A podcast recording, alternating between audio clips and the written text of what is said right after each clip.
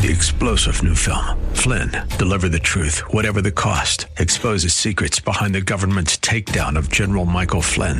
Flynn knew what the intel world had been up to. He ordered the first audit of the use of contractors. This set off alarm bells. He told the truth. He was the most dangerous person for Donald Trump to hire. They had to get rid of Flynn. Flynn, deliver the truth, whatever the cost. Available now. Watch it today. Go to salemnow.com. Salemnow.com. SRN News. Faith Talk 570 WTBN Pinellas Park and 910 WTWD Plant City. It's time for Verse by Verse, sponsored by Verse by Verse Ministries.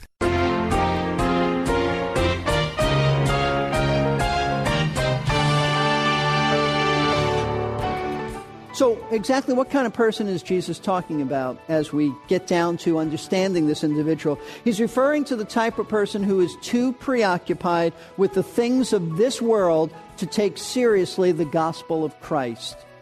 In today's hectic lifestyle, most people are preoccupied with many things. They live in the here and now without giving any thought to the eternity they will face very shortly. It takes patience and guidance from the Holy Spirit to know how to share Christ's love with them. We welcome you to Verse by Verse. Pastor Steve Kreloff of Lakeside Community Chapel is our instructor in these daily classes. We're in Matthew 13, verses 22 and 23. We hope you can stay tuned for the whole program, but if not, make a note of our website where you can stream or download this message again. It is versebyverseradio.org. Sign up for our free podcasting service so you won't miss any of these great studies. Let's get into our study for today as Steve continues discussing the kinds of opposition we will face as we sow the seed. James Boice, in his very wonderful book on the parables, explained this kind of opposition to Christ. Here's what he wrote The opposition of the unregenerate, means unsaved heart, to God's sovereignty is particularly evident in these kingdom parables. For kingdom means rule, and rule is the same as sovereignty. When Jesus came preaching the kingdom of God, he came preaching God's right to rule over the minds and hearts of all people. But that is precisely what the people involved did not want. Adam did not want it. He had great freedom, but he was offended by God's restriction in the case of the tree of the knowledge of good and evil. If God exercised his sovereignty at that point, it was here that Adam would rebel. And so he did, and fell, carrying the race with him. That spirit of rebellion against the sovereign God works itself out in history until the Lord Jesus Christ himself comes to earth, and the response of his people is, We will not have this man to rule over us. End of quote. And, and folks, that's the same way it is today with hard hearted people. They hear the word about the king and his kingdom, but they don't want the king to rule over them. So they do nothing with it. It's so meaningless to them that they fail to give it any serious, careful consideration. And that's exactly why they fail to understand it. They don't understand it because they don't even think it's worth considering. It just can't be valid because they will not have anyone rule over them. So they do nothing with the word of God. And I want you to know, as we said before, it doesn't even mean that they have to be hostile. Sometimes they're hostile. Sometimes like the scribes and Pharisees, but other times they're just apathetic. The point is their heart, their heart is hardened and they do nothing with it. It just lies there, never penetrates their lives. And that's why Jesus said, lying there, Satan sees it. And like the birds in the story, he swoops in, snatches up the word from them, and he does it by giving them some convenient excuse that helps to justify their rejection of the gospel. You'll rarely find somebody, though once in a while you will, but you'll rarely find somebody who will say, Let me just level with you.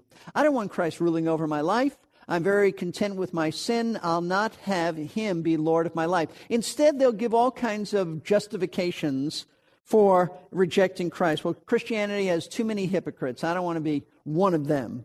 Or I'm already satisfied with my own religious system and, and I don't need anything else. I'm happy for you. I'm glad it works in your life, but it's not for me. Or I don't believe that people are inherently evil, but good. I know I'm not perfect, but I'm not bad enough that I need a savior from sin. Or, you know what? I don't, I don't believe in that at all because the Bible is so filled with contradictions that I'm, I'm not even going to think about this. Now, people give those kinds of excuses but I want you to know they're satanically inspired excuses. Now, they're not conscious of that, but that's what it is. Satan has swooped in and blinded them and taken the word away from them. So the first kind of heart that Jesus spoke about was the hardened heart. The second kind of heart that Jesus spoke about in terms of responsiveness to the gospel is the shallow heart. Verses 20 and 21. The one on whom seed was sown on the rocky places, this is the man who hears the word and immediately receives it with joy. Yet he has no firm root in himself, but he is only temporary. And when affliction or persecution arises because of the word, immediately he falls away. This is so important to understand because our evangelical churches are filled with people like this. This person's heart is compare, compared to the soil that had a layer of rock just beneath the surface. As I told you last week, he's not talking about a field that has all kinds of rocks lying around. The farmer would be smarter than that. He'd remove that, but this is what he couldn't see. The r- layer of rock lies just below the surface so that the soil is extremely shallow.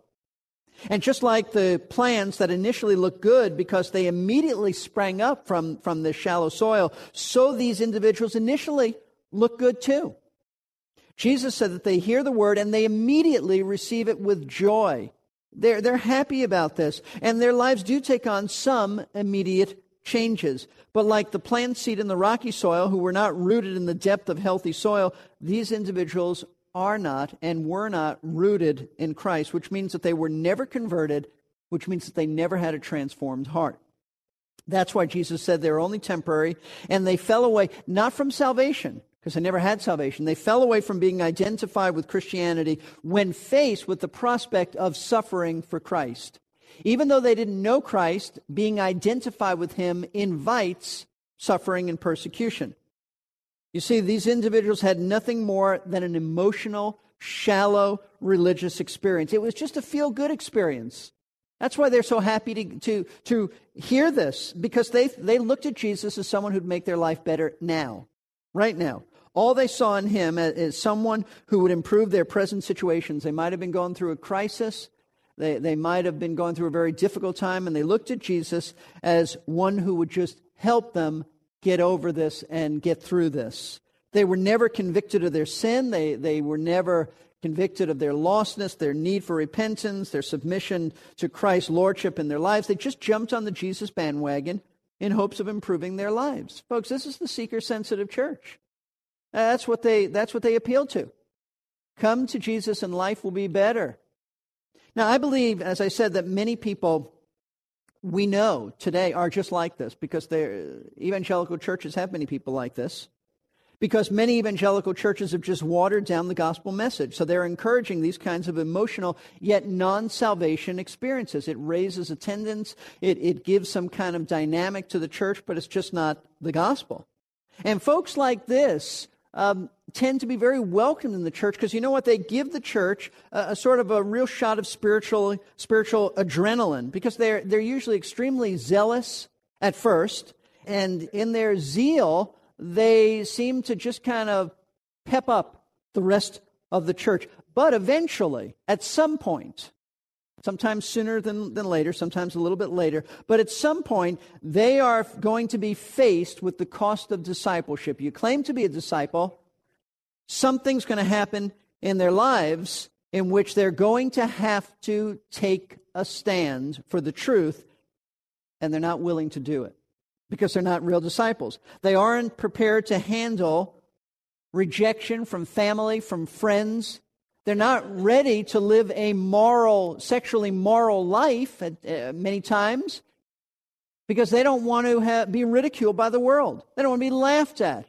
They're not prepared to live by God's high standards of truth and morality. So, when faced with the cost of discipleship, they back off, and what do they do? They return to their old way of life. That's why you don't see them anymore. Now, don't let this shake your faith. You may know a lot of people who at one time claimed to know Christ. They may have been, been serving in the church. But where are they now? They're, they're back at, at old heretical, false religious systems. And you go, what, what, what happened? Would they really know the Lord? Doesn't God keep his own? God does keep his own. They were not his own. Philippians chapter 1 says this, verse 6 He who began a good work in you will continue to perfect it until the day of Christ Jesus. God, who begins the good work of salvation, will not abandon his own. But these folks were not his own. Let, let me have you look at John chapter 10. I think this is the greatest affirmation of that wonderful doctrine of eternal security. Once a believer, you are always a believer, not because you hang on to Christ, but because he hangs on to you. It's not really, we call it the perseverance of the saints. It's really more the perseverance of the Savior with the saints. That's really what it is. John chapter 10, verse 27. Jesus said, My sheep hear my voice, and, and I know them and they follow me. These are the elect. These are the chosen ones before the foundation of the world. And they follow. They come to Christ. They hear his voice. They hear his convictions of uh, dealing with their own hearts. They respond to him. And Jesus said, I give eternal life to them. And they'll never perish. Did you get that? They'll never perish. There are no exceptions. No one will snatch them out of my hand. Notice that he's holding on to us. We're not holding on to him. It's not based on our performance. It's based on his mercy and grace and, and power in our lives. And then he says, My Father who has given them to me is greater than all, and no one is able to snatch them out of my Father's hand. Folks, we don't simply believe in eternal security, we believe in double eternal security. We're in the hands of Christ, we're in the hands of the Father. So don't be shaken. Don't be shaken in your faith when you know of somebody who sure looked good on the outside, but now they want nothing to do with Christ. Jesus said in John 8:31, "If you continue in my word, then you are truly disciples of mine." Perseverance is a key mark of a believer. True believers not only persevere through, through trials and sufferings and persecutions for Christ, but they actually draw closer to the Lord. They don't move away. They, they may have some difficulties initially, but eventually, at the end of the day, they are closer to the Lord and leaning upon Him. Their hearts become even more submissive. So be confident in the Lord to keep his own, regardless of how many people disappoint us by returning to their old way of life.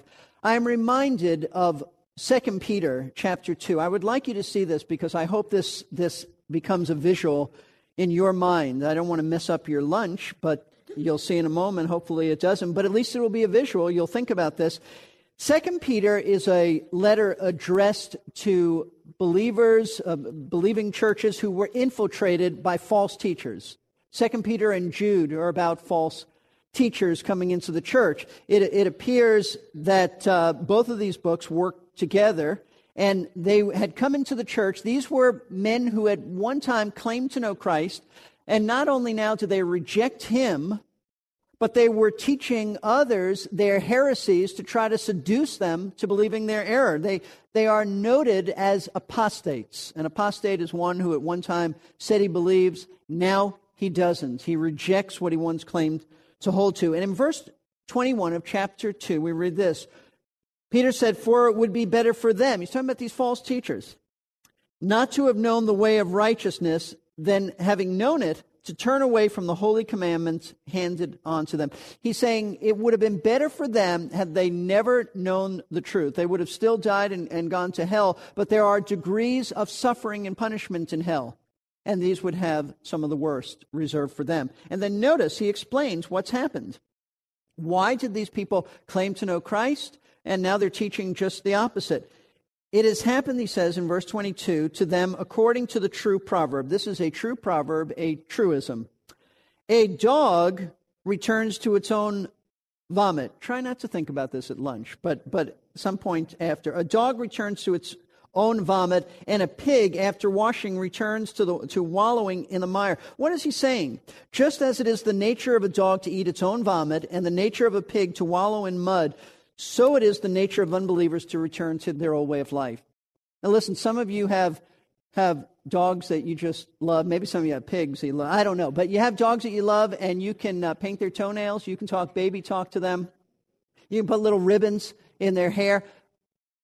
But you're going to see they're still dogs. If they throw up, they're not saying, I'm leaving that. They're going for those for that vomit. And a lot of, of other more disgusting things that I won't mention in the pulpit that a dog does, because no matter how human you treat a dog, they are still dogs. And, and you can have Porky Pig and have him say his, all of his lines, but he is still a pig because his nature has never been changed. No matter what you do on the outside, his nature is the same on the inside. And a dog and a pig are going to act like dogs and, and pigs, and an unregenerate individual is going to act like an unregenerate individual. That's Peter's point. The shallow hearted person never experienced a new divine nature because he was never rooted in Christ, and that's the reason he fell away from his brief identification with Christianity. He is acting the way his nature is dictating. Now, those are the, the two types of heart response to the gospel that we looked at last week the hardened heart and the shallow heart. This morning, we want to finish up our study of this parable by looking at the third and then the fourth type of heart response to the gospel that Jesus spoke of. The third type is the preoccupied heart. The preoccupied heart. He tells us in verse 22 And the one on whom seed was sown among the thorns, this is the man who hears the word and the worry of the world and the deceitfulness of wealth choke the word and it becomes unfruitful.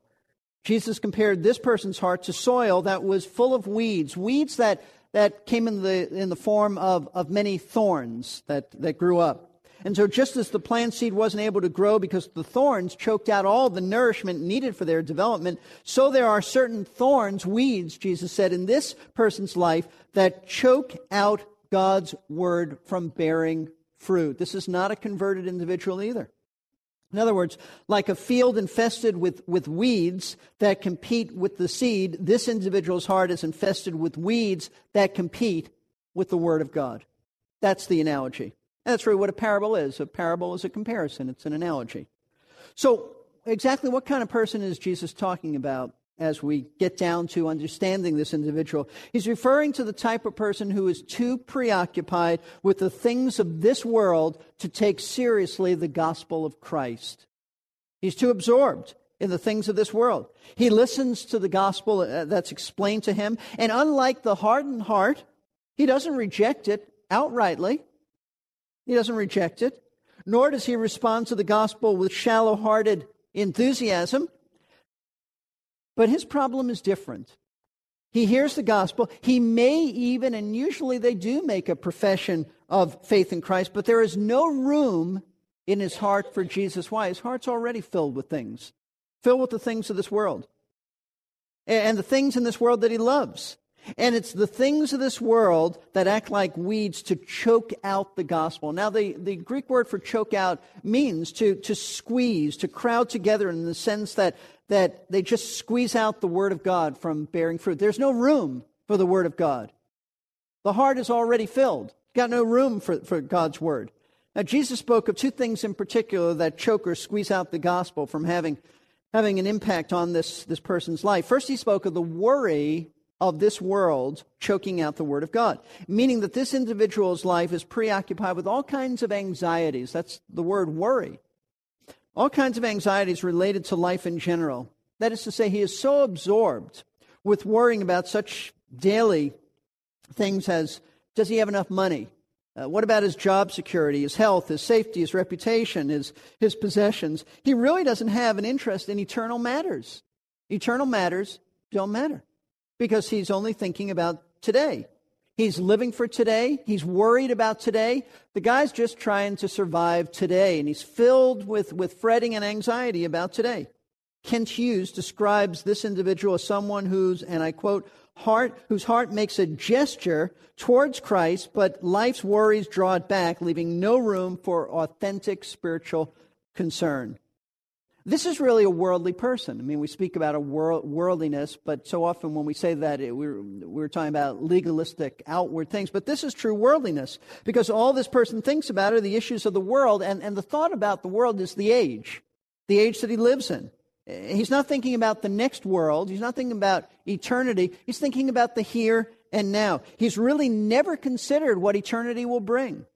He's never considered that. And so he has never seen the need to repent and trust Christ for eternal life. Everything is today, everything is now. All that matters to him are life's current problems and issues. He has a heart that is just too preoccupied with the challenges of life here and now to consider anything of an eternal nature.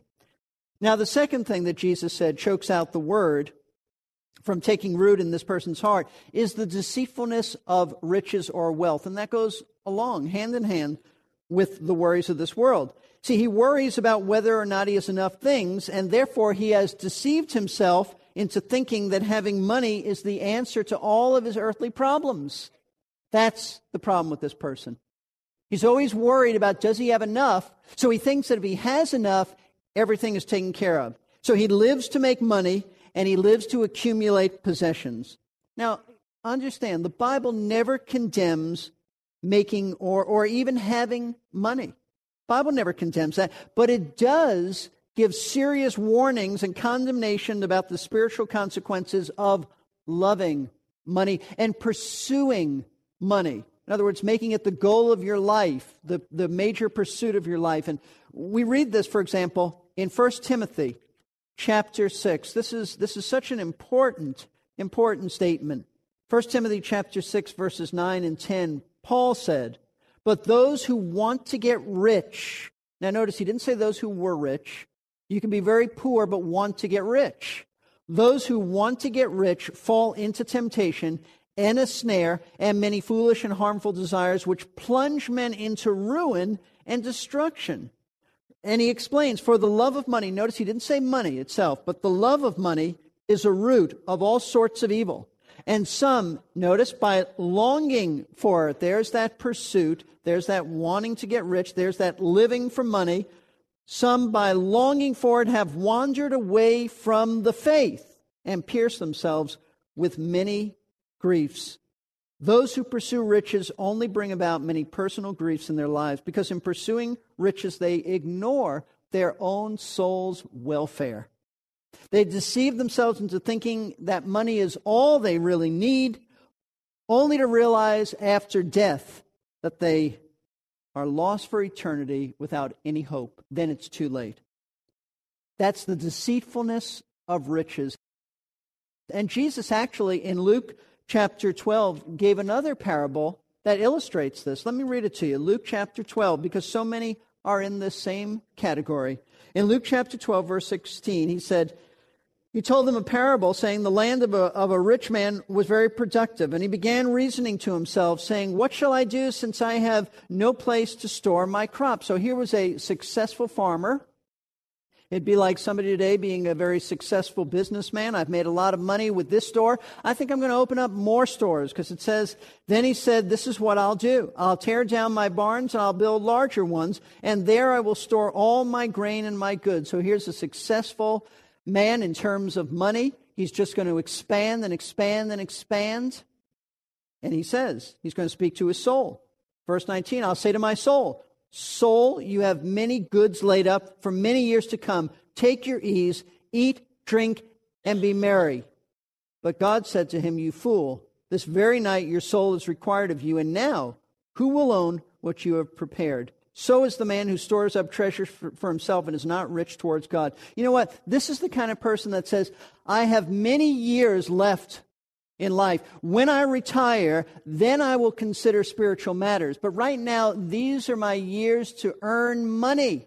That's what it's all about. I will eventually be able to just pay attention to my soul's needs. And Jesus said, You're a fool if you think like that. You're a fool because you don't know when God is going to require your soul. You don't know when you're going to die.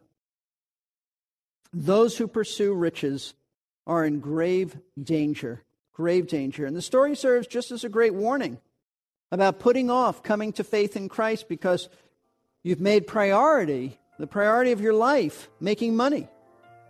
When you're old, you'll consider giving your life to Christ. It just doesn't work that way. It doesn't work that way. Jesus said, You've deceived yourself because all that you have accumulated is someday going to be gone when you die. And then you'll find yourself facing eternity without having taken care of your soul. So be very careful of that. If, if that's your category that your heart is in. Thank you for tuning in today. As Pastor Steve Kreloff brings his final study on the parable of the sower, the seed, and the soils on the next verse by verse program, we will see some very encouraging things to help us in witnessing for our Lord Jesus. Lakeside Community Chapel is where Steve Kreloff has faithfully ministered over the past 30 years. A newly released book, Timeless Truths from a Faithful Shepherd, contains some of the best sermons from his ministry and is being sent to all who contribute any amount to Verse by Verse this month. That address is Verse by Verse Ministries, P.O. Box 5884, Clearwater, Florida 33758. You can contribute online by going to versebyverseradio.org or call us at 727 239 0306. And our email address is contact at versebyverseradio.org. We hope you'll take advantage of this great resource for your spiritual growth. Until next time, I'm Jerry Pruden.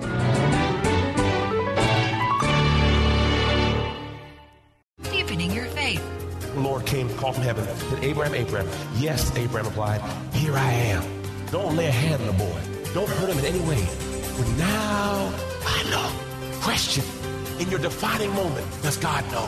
Faith Talk 570 and 910 WTB. Three star general Michael J. Flynn, head of the Pentagon Intelligence Agency, knew all the government's dirty secrets. He was one of the most respected generals in the military. Flynn knew what the intel world had been up to. He understood its funding. He ordered the first audit of the use of contractors. This set off alarm bells.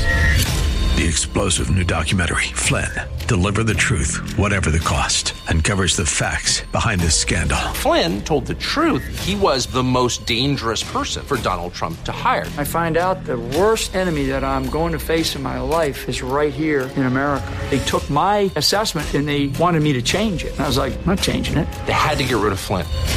With in depth interviews, archival footage, and never before seen personal records of the man behind the headlines. I just felt like I was drowning. Flynn, deliver the truth, whatever the cost. Available now. Watch it today. Go to salemnow.com. Salemnow.com.